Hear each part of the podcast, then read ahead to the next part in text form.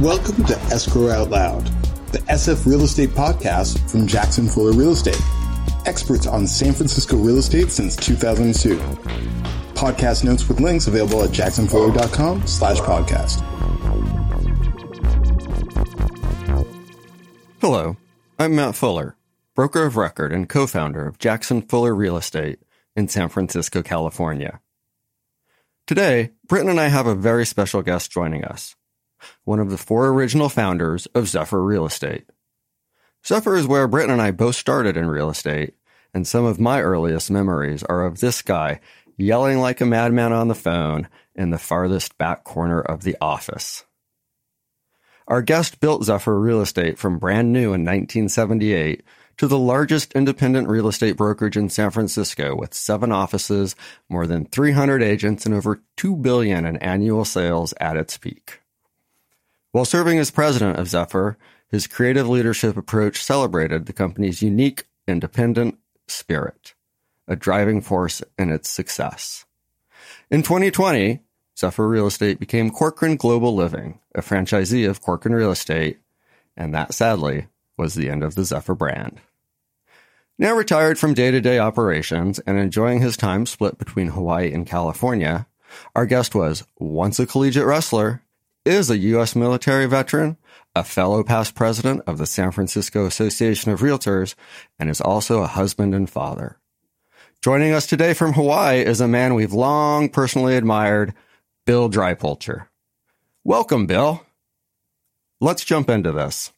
So, speaking of real estate, do you remember and can you tell me about your first house, the first real estate you did as a licensed real estate professional? Sure. I had gone to work for Hearth Real Estate. They had sold me personally a pair of flats. And so I had finished that and decided, okay, what am I going to do? I had a broker's license because I had an MBA. And I guess you could do it then. I don't know if you can do it now, but I was sitting there one morning and a guy walked in and he said, I'd like to see this building around the corner, maybe at the after work. And I said, okay, great. Showed it to him. He said, this doesn't work at all. And I had done something that Ray Hearth told me, ah, nobody does that. First of all, way back when, maybe you learned something.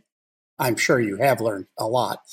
There were two multiple listing services, two MLSs. Really? Yep. And uh, basically, the upper market was the dividing line. Let's call it Market Street, the dividing line. Everything north of Market, which included the Castro, if you will, wasn't hard and fast line, was in the MLS that we have now. And the other one was called, oh, gee, something similar. And it was out in the Excelsior. And so you had to belong to both multiples to get everything. So I had joined the second multiple and gotten a thing. And I said, Hey, they have like a breakfast. And Ray Hearth said, Nah, don't go out there. So I'd gone out there and I went out anyway. And these people were pitching their listings. And this guy said, I've got this listing at 29th and Sanchez and blah, blah, blah. So I get in my car and go home, go back to Hearth and I drive by it. It's a semi fixer, big, uh, a six room peaked roof Victorian. So the people said, well, you know, this house that you showed us doesn't fit. It's over on around the corner on 18th Street between uh, 18th and, and near Dolores. I said, Well, I've got another one if you want to take a look at it. And they said, Great. And so I gave them the address and they called me back and they said, I'd like to see it. Well, ultimately, that was my first sale. What year was this? 1976. Before you were born, maybe. A year after. Close. Just about. Just about. I remember 1976. Matt was just a babe in arms at that time, I think. So, did the deal go smoothly, or was it a hot mess of disclosures and challenges? No, it, well, first of all, back then the whole offer form was only one page long. When they said, let's put it together, I said, great. And I said, let's meet back here at Hearth Real Estate. And then I'm driving back and said, holy crap, what do I do now? I'm going to have to figure this one out. So we got in there, and Ron Bansimer was still in. And so I just walked him in, walked the people back, and sat him down. And I said, Ron, this is Susie and John Smith and the Smiths. This is Mr. Bansimer. He'll be doing the, the offer form for you. And Ron looked at me and I kind of gave him a little wink and and he said, okay. so he put the form in the typewriter and they typed it out. And And he says, Well, you know, we got all done. Do you want to have an inspection? And the people looked at me and they said, Should we have an inspection? I said, Yeah, yeah, yeah, you should have an inspection. That's the way it went. First deal. Wow. Do you remember what the price was? 29,000. the first house I bought was in 1991. And it was the year after I graduated from college. And this was in Austin, Texas. And I paid, I think, $32,000 for it. Maybe you should have kept that one too, huh? We all talk about that, but. Yeah, that one, actually, I looked it up online the other day just to see, and it's worth about 500 now, I think. And I sold it probably 20 years ago for like 150 or something like that. And rolled all of that into your San Francisco properties that did just fine. Yeah, exactly.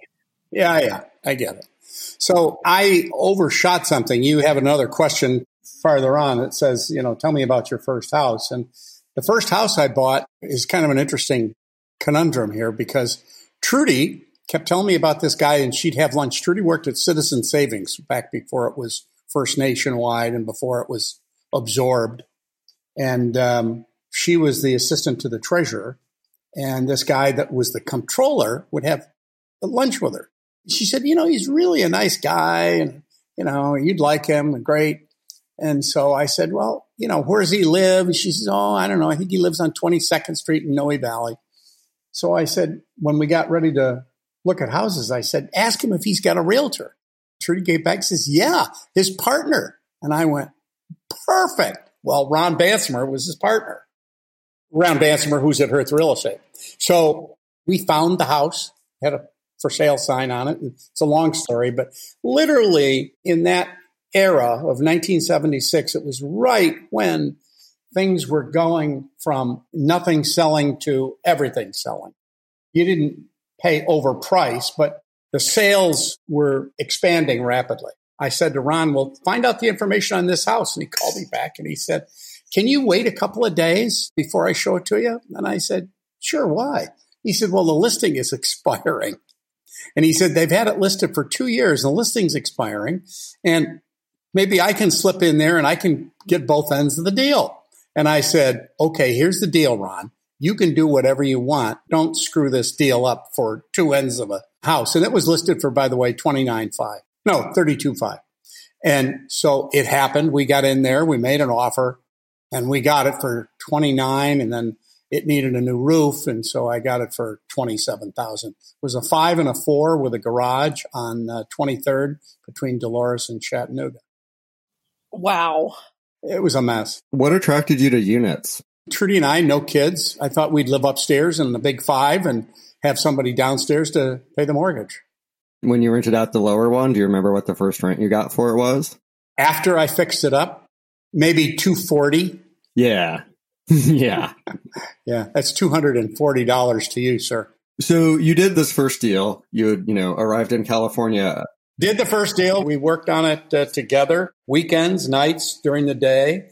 And then uh, ultimately, 10 months later, we put it on the market. And uh, I said, I had a broker's license at that point, but I didn't have it with anybody. And Ron said, Well, you know, are you going to give me the listing? And I said, Yes, I'm going to give you the listing. Let me try it for a weekend myself. I said, I'd like to see what's going on here. And we had talked about me coming to work at Hearth. So I tried it and I'll be damned if it didn't work and I sold it. And then I went back to Ron and he sold me something else of which I still own, which was three unit building on 24th Street. So I bought it for 27 ish and I sold it for 62 in 10 months, but I had to do literally all the work. It was a flip, I guess you'd call it today.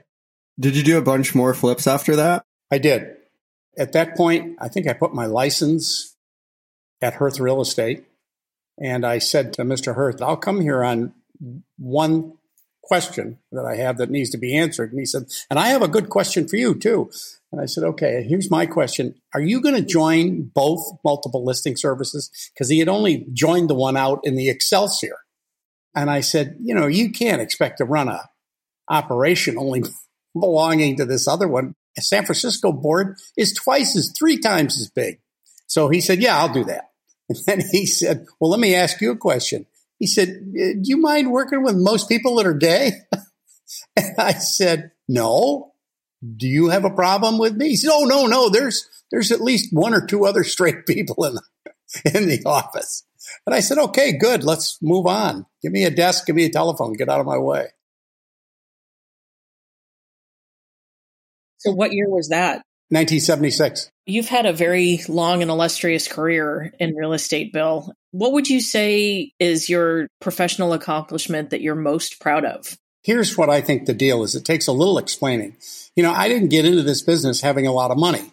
And uh, in fact, I had no money. And my wife and I both had MBAs. And I worked while she went and got her MBA. And then she was working and while I got my broker's license and started the rehabs and things like that. So it was going to work for both of us. But when I started Zephyr, it was myself and three other partners. And it was a little scary, but I had my wife's income to fall back on. And we thought we could offer something just a little different than what we got at Hearth and, and all the neighborhood realtors. They're all gone. And so is Hearth for that matter. So four of us were sitting upstairs at Hearth Real Estate, and Tom Prevey said, "I think we ought to start our own company." And I said, "Well, I got the place, and I just showed it. I've got the keys." And we went up and bought it. So what I'm more most proud of, I think, is taking three guys and myself, starting a real estate company, and and at Zenith, I guess we were 350 agents and 50 support staff. So my partners didn't want to manage; they just wanted to sell. I wanted to sell, but I could see that you, you know, the first month we closed deals and we went, well, where's our bank? What are we doing? You know, accounting 101, property management 101, right? General management 101. So I just took it on and then ultimately just worked my way in. I'm very proud of that. As you should be. Now, are you completely retired now? Yes, except I still own some of the shares in the company that bought me. Gotcha. So, of the four founding Zephyr partners, you're the only one who survived through the 1980s, correct? Yes, sir. What was that like? I mean, living through the AIDS pandemic and the Castro. You were a San Francisco resident, you're a real estate broker, you're running an office. You know, I know how what this last year has been like, and I'm curious what it was like then for you you know, as you know, AIDS, unlike COVID, there's certain things that have to happen to get AIDS as opposed to just being in the wrong place to get COVID. So we lost many, many agents. Two dozen, maybe, had died from the period of 76 through 85. As soon as the cocktail was gotten and people were able to stabilize themselves, we went out and got a disability policy the first year there was like 19 people on the disability policy and they said that's it we're canceling you. I said okay. They said you're not supposed to have 19 people on disability in 10 months? I said okay i get it. Wow. Did you ever just want to give up like close up shop go sell somewhere else or san francisco just a part of you at that point no. At that point, gee, I lived on 24th Street for a while and then I moved up on Graystone Terrace. And so I would just fall down the hill to the office. So I went, no, no, I'm going to make this work. It was hard. It was very hard because on top of real estate being hard and being new guys with a brand new company that we then quickly transformed into the AIDS problem and people were getting sick and my two partners actually uh, one died of cancer and the other two died of AIDS. And it was very difficult. And we didn't have it together to the extent that we should have, as an example of key man insurance or how that we did it. We wrote a, not a business plan, but an exit strategy of what happens if. And this was even before the AIDS thing. And, and of course, the IRS contested it. So to make a long story short, I spent many, many years that I should have been expanding the business just paying off the estates of the three partners that were deceased. That was difficult. All the cash flow would come in, and instead of taking it, I just turn around and write three checks out. So difficult. So you mentioned at the beginning things were hard and things have obviously changed a whole lot in real estate. Do you think real estate in general is harder or easier or a combination these days compared to when you started out? Well, It's easier in some instances. An example, if you can list a piece of property today, you're going to sell it, assuming that you're not crazed and the owner is not crazed. You're going to sell it and probably or possibly with multiple offers. Back in when I started in 75 and 76 and 77, the thought was, well, either get a six month listing or at least get an expression that after the 90 day listing expires, they'll relist that for you because that's what it took. There was no inflation at that point in time. So it had to sell for what it was worth without multiple offers. I mean, it was probably 1979 or 1980 before there were multiple offers that I'd ever even heard of. And Hearth Real Estate came up with it. Believe it or not. Oh, really? Yeah. How so? They had a guy that was a client of theirs that was very wealthy. And when they would get offers, and maybe there were two or three offers, which was a big deal, not 20 or 30 or something I read in the paper at 225 in Sacramento. I have to interrupt. Being the agent that has to call back 224 people and tell them that they didn't get the house is not a fun job. I never thought of that. I, in fact, yeah, yeah, it's a great thought. How about just putting the paper together and trying to go through the paperwork? It's miserable. It's ridiculous. Yeah, that's another issue we should talk about because literally, when I went to the, my first CAR, NAR, San Francisco Board of Realtors, they talked about, you know, it's just around the corner, paperless. It's just around the corner. That was in the mid 70s and you know go to the title company. Maybe you can do it remotely but ultimately you get a bunch of paper. That corner is apparently 50 years long. All right. So we're back to hearth and this very very wealthy guy. You've got a couple offers. So he put an offer in on a building and they would come back and counter i guess all of them or they would come back and say give us your last best and final and he would raise the price, you know, five or eight thousand or ten thousand dollars more than the list price. And I said, "How can you do that?" And Ron Bansimer was his agent, and he said, "Well, we think so." And that's how it started. You know, somebody said, "Gee, I listed it at two twenty nine, and you're going to pay me two thirty nine for six units." Wow! All right. So that's at least to my knowledge where it started. Now I'm sure there were other people. And obviously, realtors are not dumb. It doesn't take long to lose a deal when somebody counters over the purchase price to realize that, hey, if they do it, I can do it. And off to the races, San Francisco listing agents went. Right. Yeah, off to the races, 1980.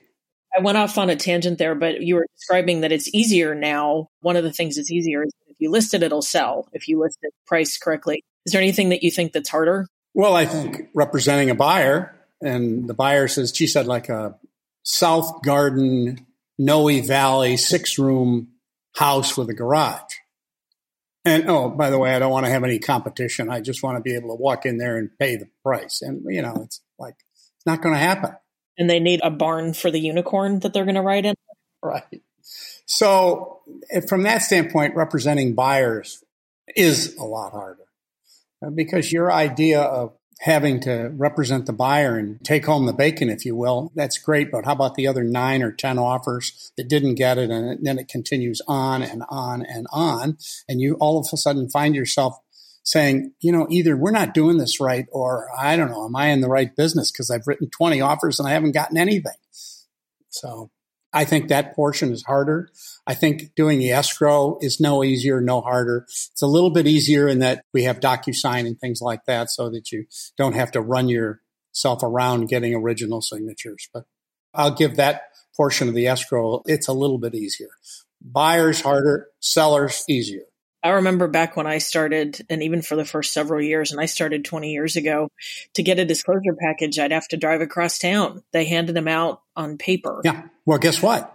There weren't disclosure packages back in 1980. There was nothing. Yeah. Go do it yourself. And then you'd say, well, wait a minute. I think for sure we ought to have a termite report because back then our side of town originally didn't do termite reports. And I sat down with Bill Jansen, the old president of Pacific Union, and he said, "Boy, it's going to come to your side. You guys need to do these termite reports because you just can't say as is, as is, and you're going to get sued." And all of a sudden, it started. So we started. So our disclosure package was, you know, like I'm trying to remember when we had to write a TDS. I think it was in the mid 70s. So the disclosure package was the seller's TDS and a termite report. That's it. Because when you started in 76, Prop 13 hadn't even become law and uh, dual agency hadn't become law. Everyone was working as a subagent of the seller. Right. That's correct. Yeah. Completely different world. People thought that was worse than it is. Thank goodness for CAR. They were able to wordsmith that around. But I agree. Uh, there was none of that. But the TDS was the big thing. And that was a, uh, we went, what? How did we know that there was a slide there? Well, the sellers knew and didn't tell anybody. I'm guessing when you filled out your first TDS, you didn't use your own AVID form. You just filled it on those three little lines on page three. Uh, you know what? I can tell you today that there's people that still do that. They're old timers, and some of them used to work for us. Hi, Tim. I received one from a listing agent once, and his AVID was agent notes that the property is exceptionally large. He's a very observant agent there. Yeah, it was pretty funny. I remember, Bill, you mentioned when you started at Hearth, Mr. Hearth asked you if you had a problem working with gay men or, or gay people. Um, and you were like, no, no deal. Where's my desk? And I'm curious, you know, you came from the Midwest. Uh, you went to college on a wrestling scholarship. You're a veteran of the armed forces. Did you ever get pushback from members of the gay community? Like, what are you doing in our neighborhood? You know, back then, the Castro was the Castro, but there were still Irish bars. It was mixed. It was heavily gay, but still mixed. So I don't remember anybody giving me any pushback. And, you know, I'd sit around, somebody say, Hey, I'm going to lunch. You want to go? And I said, Yeah, where are you going to go? Well, let's go over here. So never had a problem whatsoever. None, zero. Zephyr was always known for incredible involvement in the community. And did that grow out of something that came before the AIDS crisis, or was it something that happened as a part of caring for agents in that process, or has it just always been a core value of yours? I think it's a core value, and certainly the the AIDS pandemic brought it home to roost as opposed to you know the March of Dimes or something. It's sort of like taking care of your own and uh, there were people that said, well, I, with all due respect, you like uh, one, two, and three, but how about if I give my money to three, four, and five? And we went, okay, we'll do that. So we would set up that matching fund, and many companies then followed us. I, or maybe they were doing it. I don't know.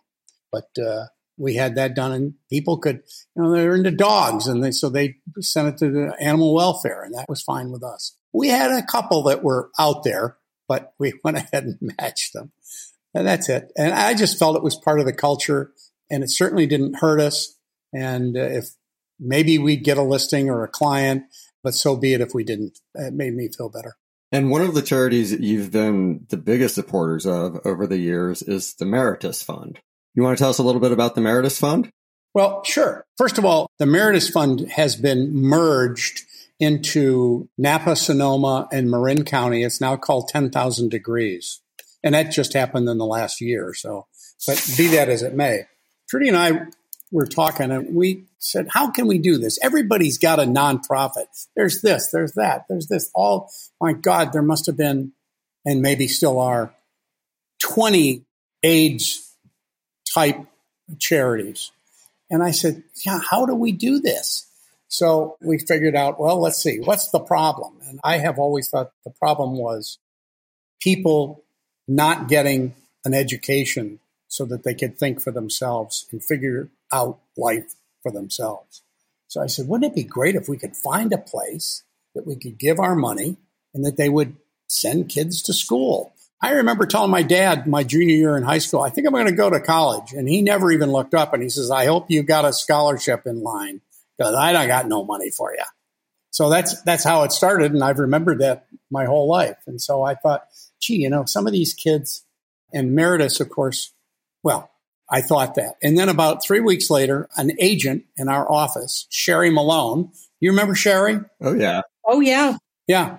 Sherry stood up and said, "I've got the greatest charity. And she went on to explain and what Meritus was and gave all of the, you know, first and go to college, they're not the 4.5 students, but they're very good students. They need help because they're, you know, single mothers or both working in Chinatown as uh, cooks and waiters. So I came back and said to Trudy, this is great. So I actually went on my own and contacted them, and talked to Sherry.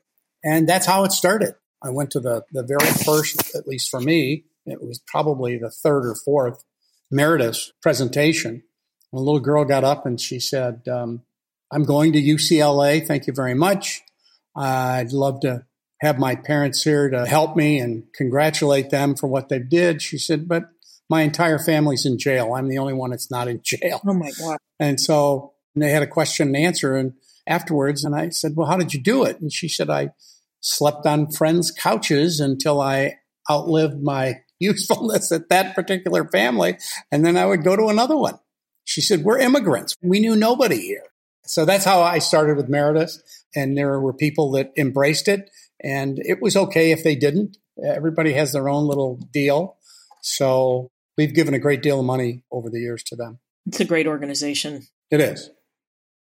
Of all the various roles you've played in real estate over the years, you've done some flipping, you've done some development, you've done sales management, you know, you've built an office from one into five, six, seven across the city. What part of it did you enjoy the most?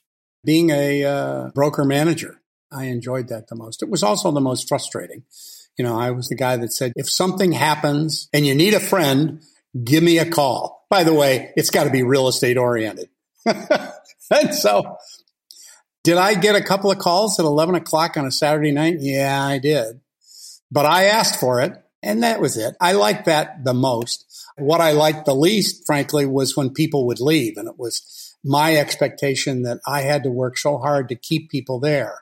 And I understand that, but there's, and with you two accepted, most people that were leaving just to leave, frankly, pissed me off because I thought I failed somehow. But on the other hand, if somebody goes off to start their own company, I think that's a great idea. I'd say, how can I say that that's bad when I went ahead and did it? For what it's worth, it was a really, really, really hard decision, Bill, for us. So we've always had the greatest amount of respect for you and what you built at Zephyr. Did you get a sense of satisfaction watching many of those who left boomerang back right to you? Well, you know, that did happen and has happened. And I hope, as far as uh, Corcoran, that it would do the same thing because we're still the same basic organization. We're Zephyr heavy at this point, I guess you'd call it, because there's all kinds of other groups coming in and taking their name. So but it's still the same Zephyr crowd. Although the Zephyr crowd is getting a little older, at some point I went, when in the heck do I go, it's time? And in this particular instance, it was just a confluence. And the interesting thing was that uh, Compass was in the mix at that point. And of course, they bought uh, Paragon, they bought Pacific Union, two companies that I thought were going to be there way longer than I. And I went, oops, what's wrong with this picture? And then this deal popped up and the guy's, you know, he's not 70, he's not 60, he's not 50, he's like 45 years old. So I was thrilled that we were able to to do that and turn it around. And we haven't lost anybody because of it. I think, and certainly the staff are all viable. And that's important to have a viable staff. One of the things I've always respected about you is I've always felt that Zephyr went out of their way to take care of their staff and pay them well and, and take care of them. And being staff in a real estate office is a horrible job. I know. I agree, except uh, for the Christmas party when the staff would go back to work after having a couple of gins. you go, oh my goodness, things are not going to get done this afternoon. Oh, one day a year, right? yeah, that's what everybody said. Yeah, for sure you've had a very long and very successful career in real estate and uh, we've talked about a lot of different things here today. Is there anything else? I mean we hear from sometimes young people who say that they want to get into real estate and they listen to our podcast because they just like to learn about it this way. Would you have anything that you'd like to say to someone who's thinking about getting into real estate or someone who's thinking about getting out of real estate maybe? I guess my advice would be understand what you're doing which is yes, you're going to be a real estate agent, but it's more than that. You're going into business for yourself. And if you're counting on Corcoran or Coldwell Banker or Compass to help you, that is not the right business plan. And to that end, you need to have a written business plan. And I am a firm believer of that. And one of the things that I used to do, you know, there would be some problem that would come up around when there were commission split adjustments, and somebody'd say, I need to talk to you about this.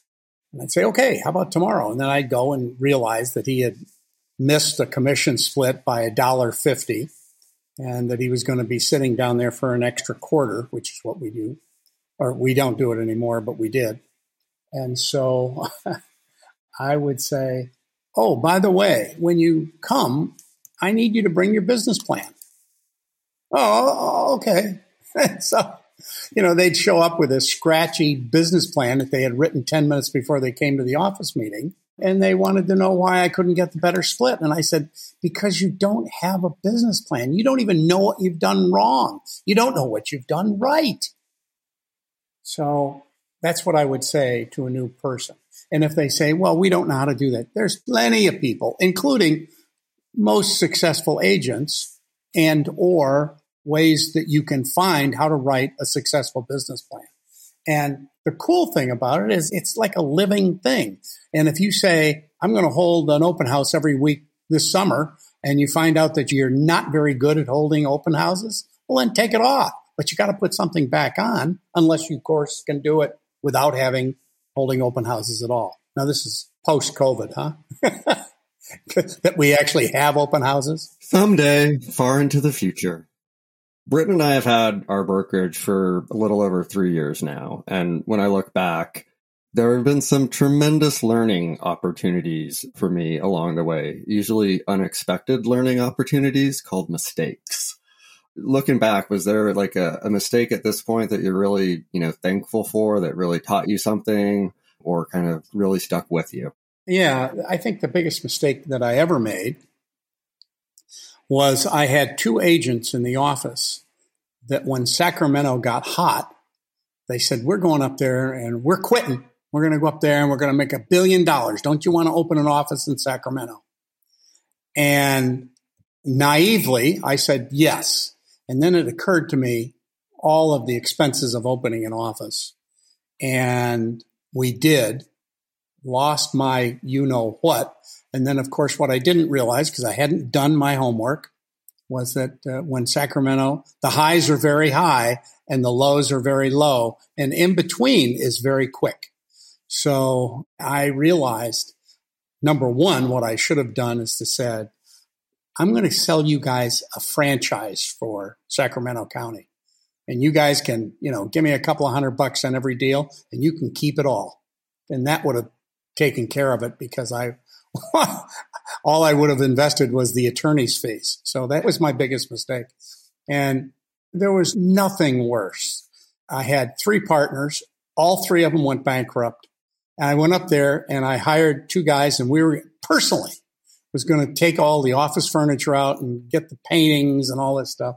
I walked in. It had been completely ransacked, ransacked. All that was left were the desks but I mean, the, the lights were gone. The phone system was gone. Oh, it was awful. And all I kept saying is driving that U-Haul back. This is what you get when you don't do your homework. This is what you get when you don't do your homework. So can you make a mistake? Yes, I did. You bounced back though. I did. It was, but that was crap, you know, and going up there when there were problems. And I'm saying, why did I do this? I don't want to drive to Sacramento. No. Water over the dam. We made it. I took all the desks. I put them downstairs at 17th Street, and we used them over the years. I had no idea there was ever a Zephyr Sacramento. There you go. Wow. There you go. Didn't work well. Didn't do my homework. Didn't do my written business plan. You know, which is why I can stand up on a desk and scream and yell when people say, I don't need one. And I said, Well, you don't need one now, but you don't even know why you're doing well. Well, I do. I've got these people that call me. Well, so write it down. What percent of your total gross income are you getting from this, you know, referral business? Well, I don't know. Well, it varies. okay, let's write it down. Let's figure it out. Let's get you to the next step. True story. Yes, I lost my butt up there. Back in San Francisco, square footage and whether or not it exists or is just advertised has always been an area that agents and brokers have gotten in trouble with. You've just had a very kind of I love your approach to it when someone asks, you know, how big is something? It's as big as it is. you have kind of just a very plain spoken and blunt forwardness about kind of real estate and what it is and, and it isn't. And it's not mean or arrogant or anything like that. But other than, you know, square footage and it, it is what it is, are there any other kind of just obvious statements you feel like you need to make for real estate that people sometimes forget? Yeah. By the way, back to the square footage, probably as a brokerage have been sued more on that than anything else. The agents rubbing their hands together want an 800 square foot building to be an expansive 1300 square foot unit and finding any way to do it. I had a friend measure it, you know, those crazy things. And then when it comes back, they're looking over their shoulder. Who, me? so I think that was the, the biggest scar on my back. And then I said, we can't do it. And then people would come and have every reason to why they need to put it on there. And of course, the 3R report's wrong. Of course. Did they think about getting it right? No. Were they measuring an in law and then trying to include it in? Probably. I don't know. So anyway, let me, let me go on. I basically have four things that I tell everybody and they're very simple. And I find I could, or I could answer 80% of the questions that people came to me with. And the first one is a buyer is a buyer who buys. A seller is a seller who sells. The bottom line is the bottom line and do what you do best. Those are four things. And when people come to me on transactions, that's the buyer and seller thing. And it's like, well, what do you mean you showed somebody 28 things and, and they haven't gotten any of them? Are they a buyer? Well, what do you mean? Of course they're a buyer. Did you get them pre-qualified? No, you know, whatever it is. I know the market's different. But if you ask the questions and then are you working with the wrong people? You know, are they really buyers? And the same thing uh, from a seller standpoint. Well, I took it at 50,000 more than it was supposed to be, but they promised me, what did they put it in writing? Well, no. Well, why not? What happens if they say no after you've busted your ass and spent God knows how much in advertising? So a seller is a seller who sells. And if somebody wants 120 cents on the dollar and they won't accept less, they're not a seller. You got to wait until inflation gets you to be a seller. I normally start that. Sounds very simple, but then it gets uh, kind of complicated when you start asking the questions. Oh, I was just going to say, I remember you saying all of those things at sales meetings. So they're. Well, I learned the hard way. You know, it was like, God, I, why, the same questions over and over and over again. I can't believe I can't get this sold. The price is too high. I remember when I was pretty new, definitely less than a year in, maybe like six to eight months in, I fired some buyer clients of mine and Ilsa was so proud of me because they were like I sat down to write an offer with them, and I remember all they wanted to know is how many points they had to get out. And this was back when we had those folders in the file drawer, and I would pull out an offer. You know, you pull out the offer folder and hand the offer. And I remember I just said, I don't think you guys are ready to buy. And they were like, No, we are, we are. And I said, Well, all you're asking me about is how you can cancel this you're not ready. We're not going to write this offer. And I remember I told Ilsa that, and she was practically jumping up and down, clapping. You get it. Yeah, that's right. And you know what? If you approach it right, you feel better. You know, you've been hassling these buyers for months or, and now they're off your back and you can move on. I remember working with a guy and he wanted this jumbo junior four on a south lot and with a garage and blah, blah, blah. It was so complicated, I couldn't even search for it. I mean, there was too many variables. So finally I said, okay, I've shown you everything. I got to push you back. And uh, I didn't say this, but got to put them back on the back burner because I've got other buyers and sellers I got to deal with. And if one comes up, I'll jump on it.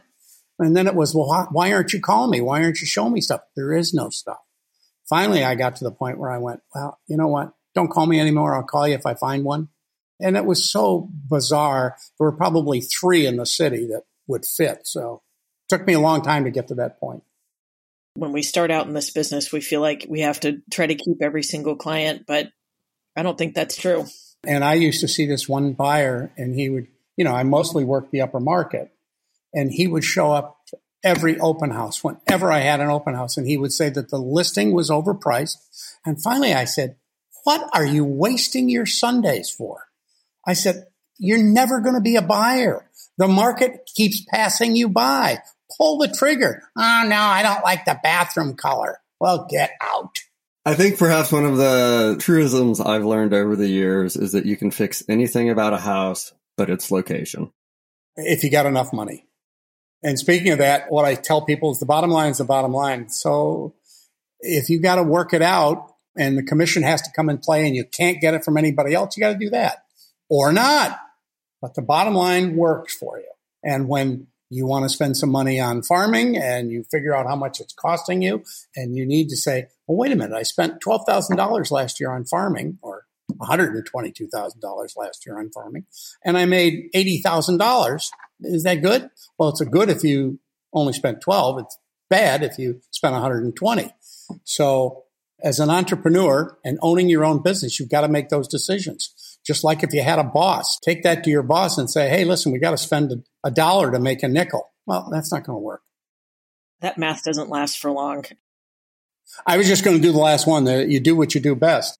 People would come to me and they were brand new agents and they'd say, listen, I've got this hotel I want to list. And I would kind of hang my head and I'd say, well, you know, there's a problem here. You haven't done a deal yet.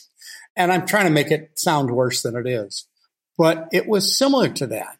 I had an agent that one time said, Oh, my friends want to go to Marin. And I said, Well, you've only done three or four deals and you're going to go to Marin. It's going to take, no, no, no, I want to do it. You know, they're buyers. They get all cash. And so he ran and spent, you know, six weeks learning Marin, dropped everything in San Francisco. And ultimately they walked into an open house and bought it direct. I could see it coming from a mile away. And I said, you know, Jerry, you don't do Marin well. Do what you do best. You don't sell restaurants and bars. Do what you do best. If you want to edge into it, fine, edge into it. But give yourself a year or two or three or four just selling the normal stuff condos and homes and TICs. There you go. I asked you earlier if you are 100% retired, and I know that you had sort of eased your way out. You know, you started scaling back, and now it sounds like you have moved on to full retirement. Was it hard to leave the business after all these years, or were you ready? Well, it was both. was it hard? It was somewhat difficult because I thought of Zephyr as my baby, but it had gotten big enough, and I had started taking days off that I could let go if the right deal came by. I think we've made the right decision here. But I didn't know when to quit. Sort of, you know, I'm 76 years old. And at what point do you say enough is enough? Especially when I see my brother retired at 55. I go, what's wrong with this deal? So I feel okay with it. Do I see decisions being made that I probably would have maybe second guessed or thought about a little bit more. Yeah, not, but not a big deal. So far, we've been running pretty parallel with what I would do.